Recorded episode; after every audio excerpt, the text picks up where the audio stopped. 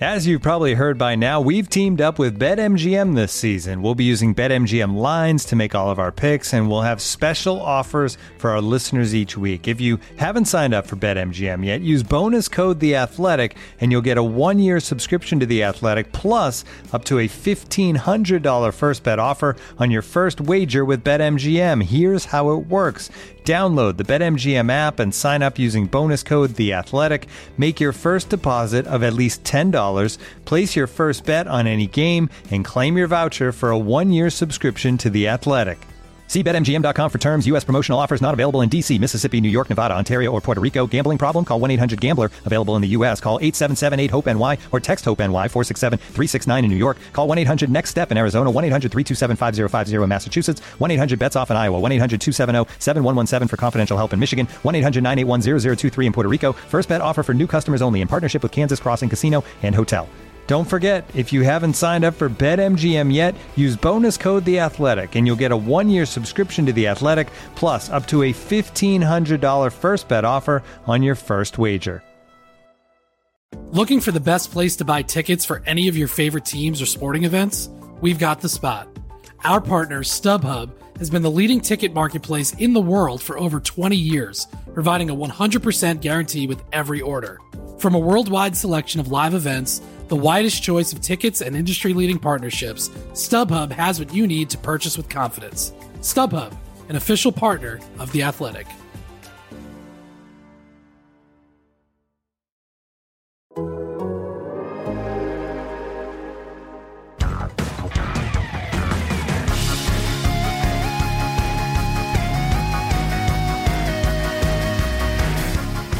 Hello and welcome to Front and Nationwide. This is the Athletics dedicated Blue Jackets podcast. Aaron Portzline with you on a Wednesday afternoon. Folks, it is Rick Nash week in Columbus, Ohio. We have turned this podcast over to that. Uh, we, we've got some news and notes first, but we've got a special guest for you today as well. Ken Hitchcock, who was hired partway through Nash's fourth year and really has been credited by Rick Nash himself uh, for elevating him into a different stratosphere. The Blue Jackets are off today. No game Thursday, but then comes a big weekend for the franchise. They host LA on Friday.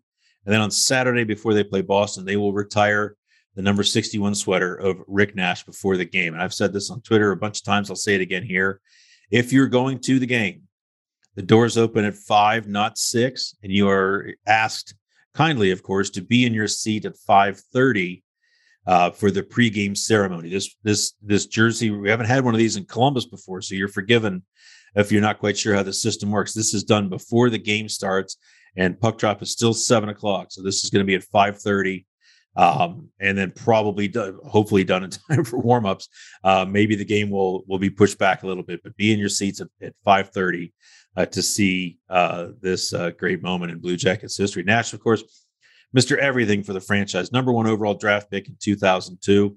Um, we wrote a story today. Check it out on the site about how the Blue Jackets acquired the number one pick to draft Rick Nash. It's I don't think it's a story that a lot of people know or perhaps uh, remember. Um, but anyways, Ken Hitchcock is our special guest on the show. Um, Hitch again, really, really credited by Nash uh, into pushing him up into the next stratosphere of players. Hitch won 125 games here in Columbus, coached the Blue Jackets to their first ever playoff berth uh, in 2009. He will be in town, He's coming in Friday. Again, the ceremony on Saturday should be a hell of a weekend in uh, Columbus. And think about all that's going on for Saturday's game. Like this is also Nick Foligno's return to Columbus, which in a normal time would be the biggest story. Nick Foligno means so much to this franchise. It's also Sean Kuraly's first game against the Bruins. Of course, he signed with the Blue Jackets as a free agent. I, I got to tell you, Kuraly's loving the fact that this is Nash's big night, Foligno's big night. He's like, he's been thinking about this uh, a lot about playing his old team. And he's like, this is great. I can just kind of slide under the radar while everybody's talking about everything else. Uh, we'll see about that. I'm not sure. Um, also, the Blue Jackets are kind of sniffing around the playoffs. Uh, I'm not even going to update the standings because I don't think we're in a position for that yet, but it's kind of interesting. Uh, the Blue Jackets got back to the winning ways on Tuesday, 4 3 win over New Jersey. They have played really, really hard and mostly well for about three weeks now. Um, something to watch, when, especially when you consider the three of the four defensemen uh, who have been their top four for most of the season, are out of the lineup. That's Werenski, that's Jake Bean, and as of Tuesday, that's Adam Boqvist. Um, not sure who they'll have back, if any of those guys for this weekend. Uh, but when you've got a team really going like they're going right now, these are the kind of things that happen. Jake Christiansen into the lineup for Adam Boqvist after being recalled from Cleveland, scores his first NHL goal to score to, to make it 1 1 after a slow start. Gavin Bayreuther, not really regarded as a tough guy, gets into a first period fight and really amps up the bench. Uh, the Blue Jackets played much more physically the rest of the way. And I've never seen it like this before. The advantage in hits for Columbus, this is for the whole game over New Jersey on Tuesday, 30 to 5. Block shots 24 to 6. Uh, so Columbus really excelling in the physical aspects of the game. That's something we got on them about early in the season. Um, before we get to Hitch, I want to talk briefly about the goal that Patrick Laine scored last night, the game winner.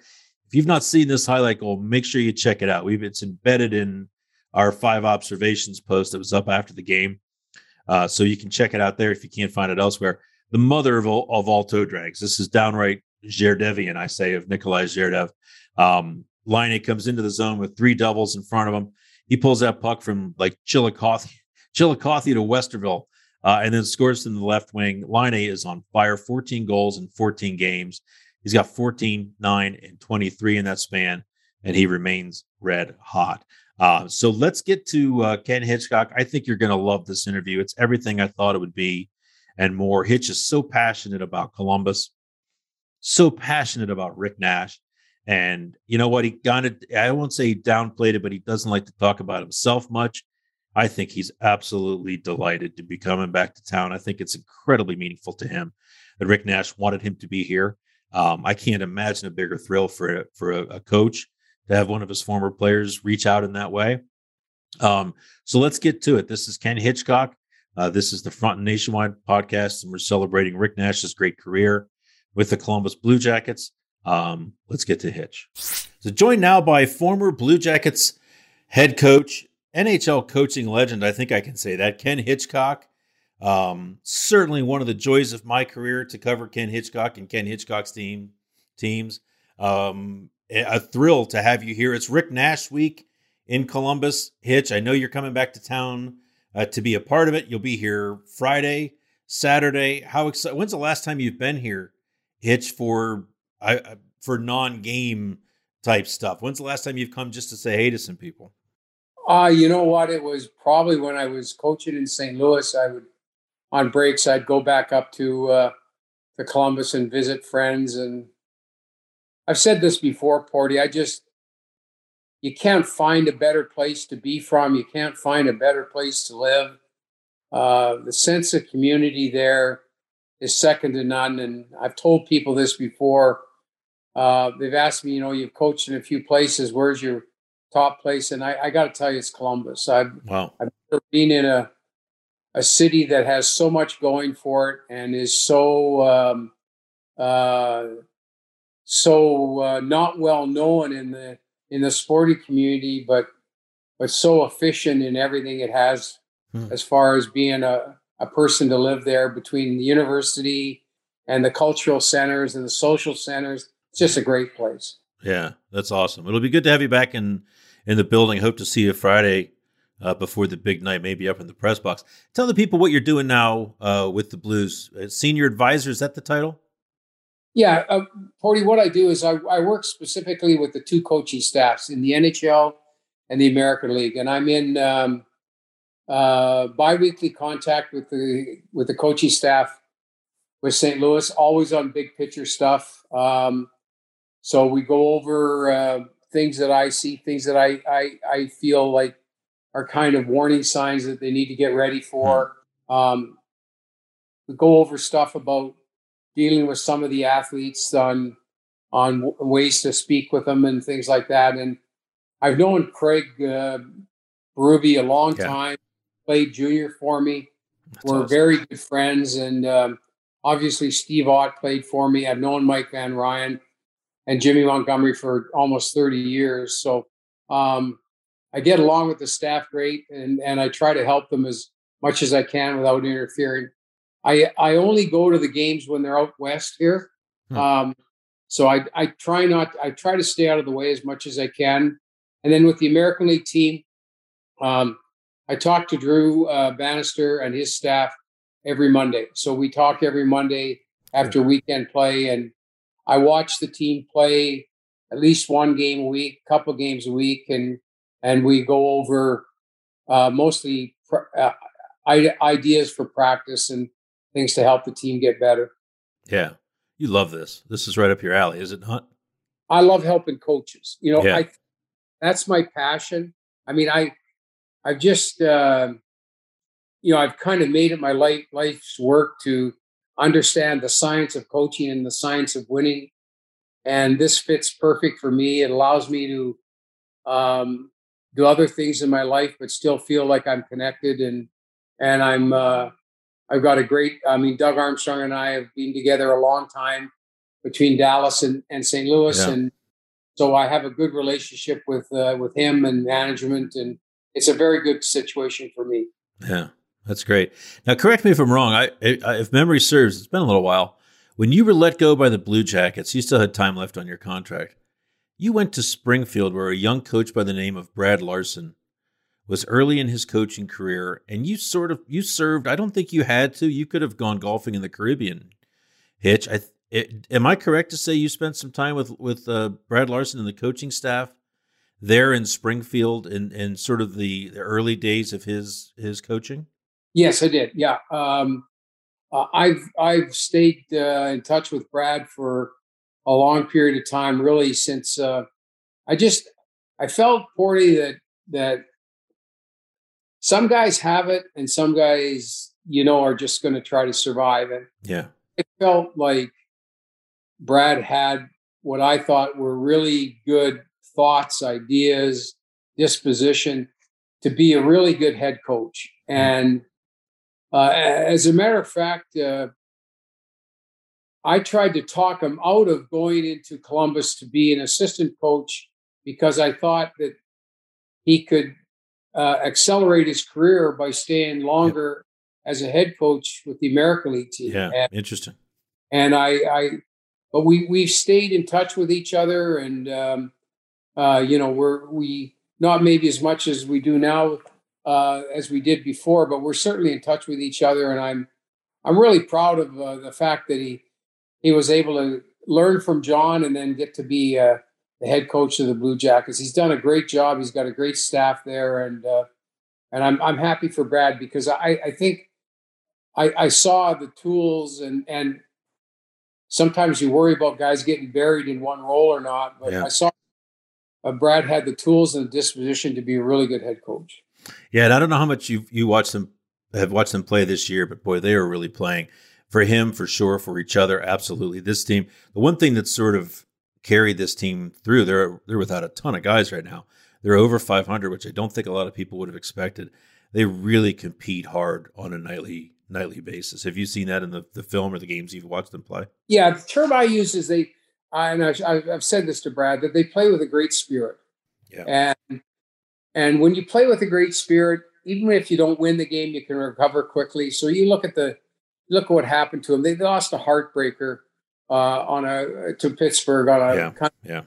controversial goal. Came back and won again. You know that's yeah. That's a team that has great spirit, and it's something you can really draw on, and you can really um, uh, grow your team quickly when that spirit's in that locker room. And there's a, I you can see that there's a calm bond between the players and the coaches, and and I I think Brad and his staff and Jarmo have done a great job on on resetting the team very mm-hmm. quickly. Mm-hmm. There was no rebuild. I don't think I think everybody in the league is surprised by how well they've played. Yeah. But they don't seem surprised. And I think right. they they held a standard that was really high and they they they pushed the reset button and, and I think that's why they're being successful. Yeah, that's great. Looking for an assist with your credit card but can't get a hold of anyone? Luckily, with 24 7 US based live customer service from Discover, everyone has the option to talk to a real person anytime, day or night. Yep, you heard that right. you can talk to a real human in customer service at any time. Sounds like a real game changer if you ask us. Make the right call and get the service you deserve with Discover. Limitations apply. See terms at discover.com/slash credit card. Looking for an assist with your credit card but can't get a hold of anyone? Luckily, with 24 7 US based live customer service from Discover, everyone has the option to talk to a real person anytime, day or night. Yep, you heard that right. You can talk to a real human in customer service anytime. Sounds like a real game changer if you ask us. Make the right call and get the service you deserve with Discover. Limitations apply. See terms at discover.com slash credit card. Let's get to Rick Nash Week here in Columbus because that's really what what that is. We we started rolling out stories today. The incredible story of how they moved up from three to one to get Rick Nash. Um, and it, it's going to keep flowing. This is going to be the talk of the town for the next few days. And Hitch, I wonder if you go back to 06, 07, when you came to Columbus, there were a couple of jobs open at that time. And, and, and forgetting even about the two jobs that were open, I don't think you would have waited long to get a job. So I'm, I'm wondering what drew you to Columbus and how how did Rick Nash's presence on the roster, this really talented but raw player. How much did did the the the ability to coach him to have a player like that under your tutelage attract you to this job when I don't think you really knew much about the marketplace, the team, uh, et cetera? Well, I got to tell you, Porty, like I've coached talented players. I, I knew Rick a little bit and I, I knew what he was capable of. And that was always intriguing. But Mr. McConnell set the bar for me. Yeah. Yeah. I, I left the meeting with Mr. McConnell and his son. Um, and I've said this to you before. I, I felt a very emotional connection to Mr. Mack. And mm-hmm. I I thought that his value system, his thought process, his admiration of Columbus, was really impressive. And I've said this to people before. He reminded me so much of my father that mm-hmm. there was a real connection. And I, I just felt that if the opportunity ever came up, that I, I knew that it was going to be a long haul getting to be a playoff team, but I couldn't pass up the opportunity to work for a family. Yeah. Uh, and and and you know just Mr. McConnell, Mike, you know, they just seemed to, it, it was so sincere. It was really uh, an emotional connection for me more than anything. Yeah, that's awesome. Um, so you take over in Columbus, and, and Nash is this accomplished uh, scorer for sure. It already won the, the the Maurice Richard Trophy as a 19 year old. That doesn't happen every day. And I remember covering the team and seeing practice drills with Rick Nash on the penalty kill and then later seeing games early in his in your time in Columbus with him out on the ice protecting a lead, a one goal lead late. And these are things that Rick Nash did not quite do in the early days. It's not that he never was out late for games, but it it, it wasn't his forte.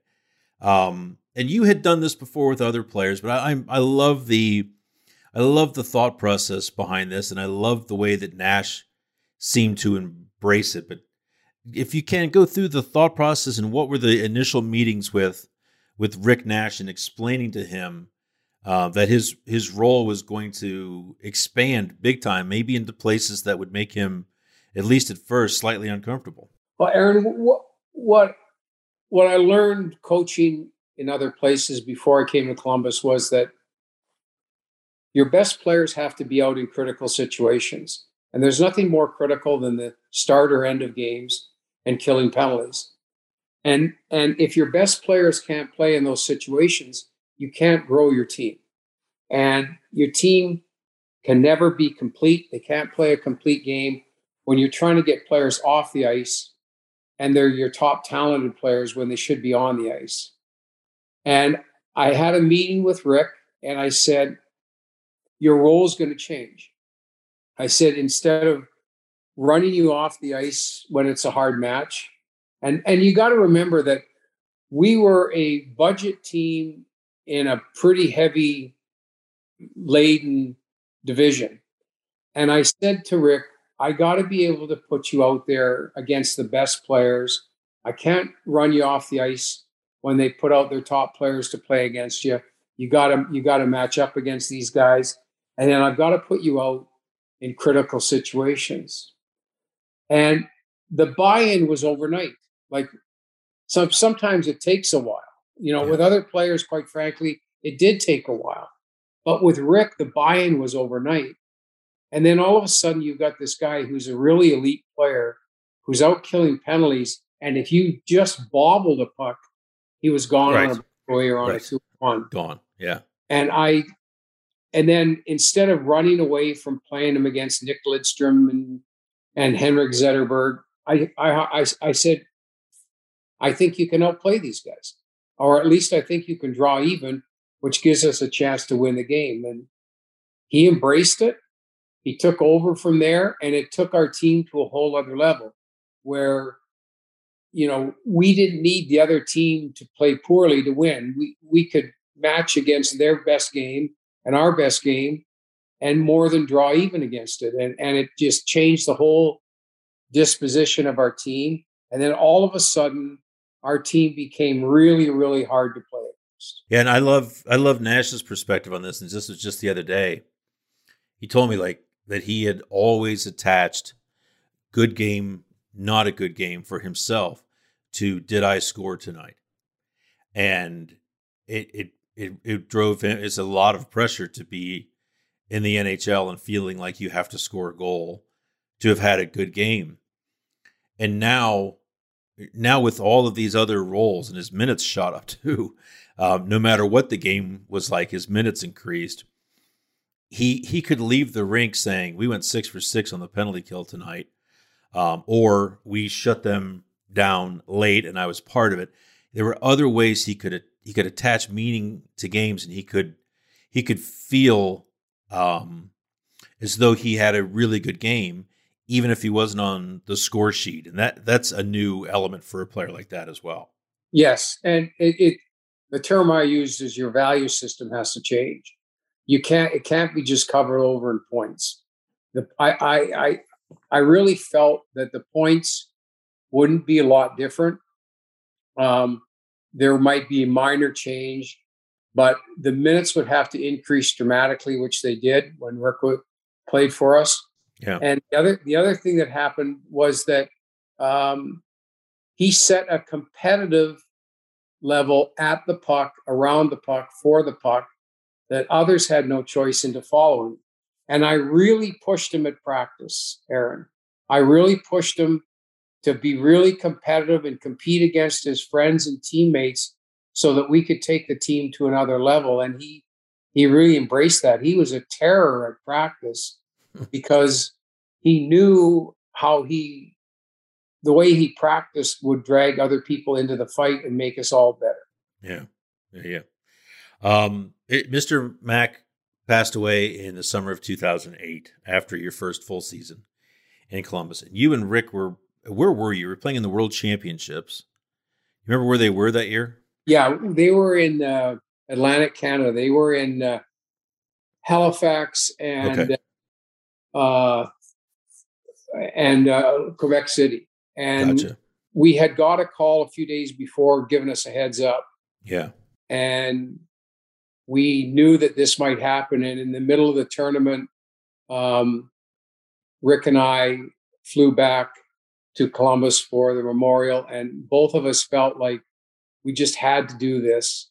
It was that important for us because Mr. Mack meant the world to Rick. And um, uh, we just, it meant so much to us to be part of that ceremony. It was at, at Nationwide and it just meant right. the world us. And we just had to get back. So in the middle of the tournament, we flew back uh, went to the memorial service, and then flew back to the tournament. And then this is one of my favorite scenes um, that I've been so privileged to cover for the Blue Jackets through the years. It's 2009, a year later. You're in Chicago. Rick scores. Rick scores the goal. I love that it's Fedor Tyutin that wins the shootout, but Rick scores the goal that for that guarantees you a point against the Blackhawks in United Center, and guarantees you a spot in the playoffs. First time in franchise history. He scores the goal. He's coming around the left side of the net after it goes in. He knows it goes in. And he looks up to the rafters. Uh, his thoughts on Mr. Mack for sure.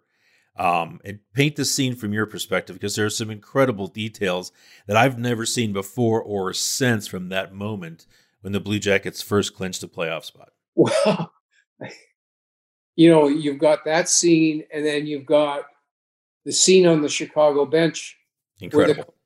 are turned our way and they're clapping. Yes. And uh, Joel and his staff, they were, you know, there was no pressure. They were in the playoffs for them, but they were clapping and cheering for us. And then you had stick taps by five or six players Yeah. next to our bench, congratulating us on tying the game. I mean, I, I'm I've never seen that in my life, Aaron, and I don't. I've never. I knew I. I don't think I'll ever see it again, but I've never Yeah. seen another team happy for our franchise at that Right. time, like Yeah. Chicago was. Yeah. And and Nash talked about this the other day how the first feeling was just complete and utter relief and and you took the I think you were going to St. Louis after the game and he said you took the team out for dinner and it really wasn't until an hour or so after the game where the guys started to really celebrate rather than just take a deep breath because they felt like there's so much pressure here internal pressure i don't i don't think they were getting crushed from the outside necessarily but so much internal pressure to make the playoffs what are your me- memories of of just the hours after that You know what? We we chartered to St. Louis right after, and I called ahead to the hotel and and said, "Is there a bar open?" And there was a bar two blocks away that was open, and uh, I asked the bus driver. I said, "Can you take our bags and um, and and just leave them in the lobby and just drop us off here at this bar?" And it was That's about two blocks away and we went in the bar and we stayed there for three or four hours and we just talked all of us about you know it wasn't we didn't really celebrate as much as we just talked about how much it meant to everybody. And uh, yeah. everybody was really emotional about it and really really happy about it. But it was one of those times where you're so proud of uh, of some of the players, some of the people, you know, Rick in particular, and then what Steve Mason did in goal and things oh like that. god. Yeah. Um, you, you just felt like this was now the time to talk about it, and and yeah so we spent two or three hours talking about it, uh, and then went and then walked over to our hotel after that. that's awesome how'd you play the next night i don't remember Uh, we didn't play well, but to be honest, it didn't matter. You know, like Yeah. we we didn't play that great. We we didn't have a practice that day, and I just told everybody to relax. You know, we were there for a little while, and we didn't play that well, but but you know we we had accomplished our goal, and then we uh, you know then we ended up playing Detroit in the first round, which was a hard matchup. I thought we played yeah three great games against them, but it was a hard match for us. But um, you just felt like the teams turned the corner and the franchise is going to be okay. Yeah, yeah, incredible. Um, we asked uh, people, telling them you were going to be on the podcast if they had any questions. A good one from Brett Sidoric uh, at I am Twiggy on Twitter. Um, wondered what was your insight? What was your process for picking line mates for Nash? And this is an interesting question because he was always it certainly was because they didn't have number one centers growing on trees in Columbus, Ohio back then, or now. Um, but he he always jived well, very well with Manny Malhotra, and never really had a number one center with him in Columbus.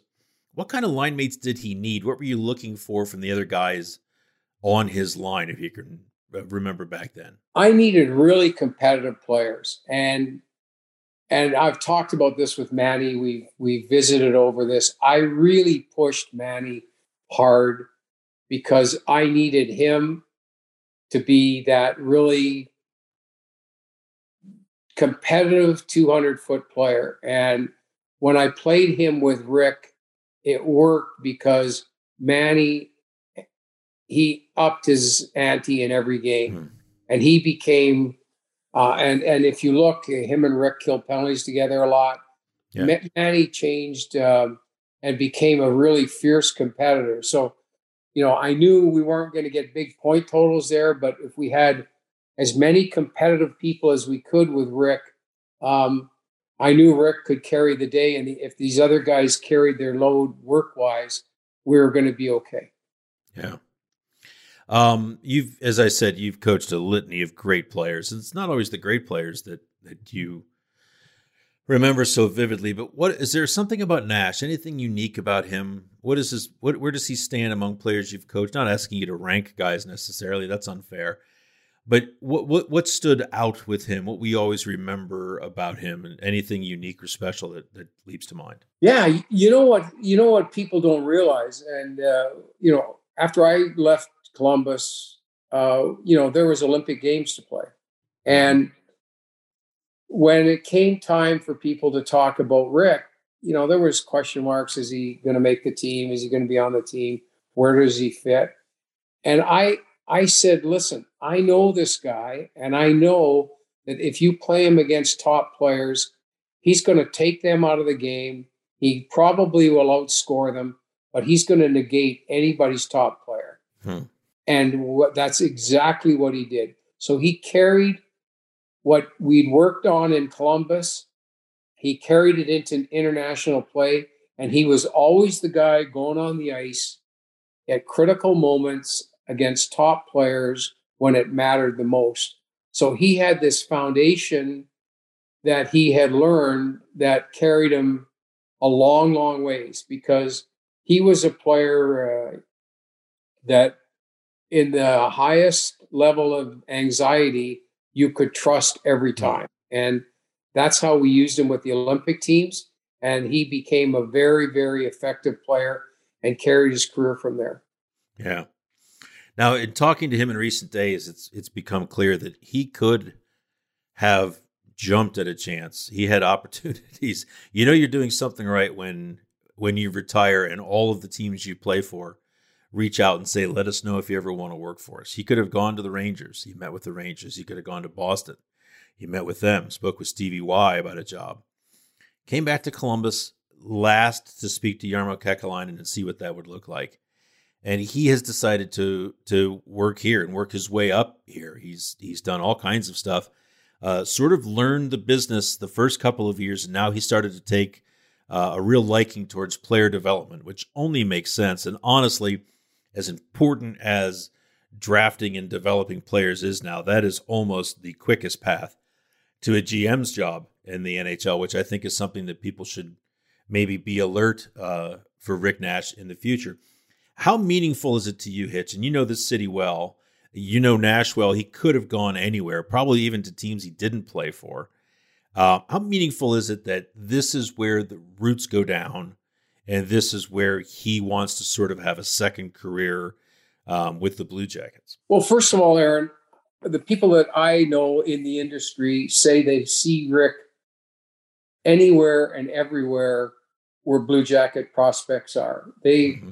They see him one night in one place and one the next night in another place. And so the people I'm talking to tell me that he's not afraid to travel and he's certainly not afraid to work. Yeah. And he's not afraid to get out there. I think more than anything, the thing that I'm happiest about is that Rick came back to raise his family in Columbus. He came back to work to the Blue Jackets where he started. That's where he's made his home. That just shows you, first, how great that city is, but secondly, how much that city meant to him and his family. And now he's willing to start on the ground floor and do the hard jobs not easy being on the road by yourself. Not right. easy traveling to rinks that you don't really know where they're at. He's willing to do all of that work. And he could go on easy street and just mm-hmm. retire and be a dad, but he wants to work. And so his value system for me hasn't changed since he stopped playing. He developed a very strong work ethic, second to none, and now it's carrying into management, which I, I I'm I'm really, really proud of. Yeah, that's awesome. And from your perspective, I, I, I you know, I, I obviously have never coached a game in my life. I can't imagine there is a bigger honor than coming back to see one of your players, really at the player's request. And it's a Todd Sharrock production too, but Rick Nash wants you here. That's got to be amazing. I'm wondering what this weekend is going to be like for you and how how excited you are to do all this. Well, I, I just I think it's uh, again I'm proud of I'm proud of what Rick did to his career. I'm proud to be able to come back and support him. But this is all about Rick, and and yeah. for me, all of us, you know, we're a small part of his life, but I I'm more impressed with how he's carried it forward now, and um, I hope he becomes a general manager someday because he'll do a great job there. He's no nonsense. And uh, like I said, you know, this is like stand up Columbus because Columbus should be very proud. You know, a great player that could live anywhere in the world has decided to live there and grow his family there. That tells you a lot about the city of Columbus. Yeah. Hitch, I knew this would be great. I thank you so much for your time. All right, Porty, you take care. Thanks. Look forward to seeing you this weekend. All right. Take care. Okay, folks. Thanks for listening. I, I sure think that was worth your time. Hitch is Hitch is amazing, and and uh, as I mentioned in there to him, what a thrill it's been for a young uh, reporter like me. Not anymore, but when I was at the time, uh, to get to cover a, a guy like this, to have this guy help explain what he's watching so many times in his back office, explaining things, elements of the game that were really helpful. Um, such a fascinating guy. It's going to be emotional, I'm sure on Saturday. Meaningful, absolutely. I hope everybody's able to to see it, watch it. If they're not able to be in attendance, it's going to be a memorable night. I thank you all for listening. We will be back next week and look forward to talking to you then. Take care.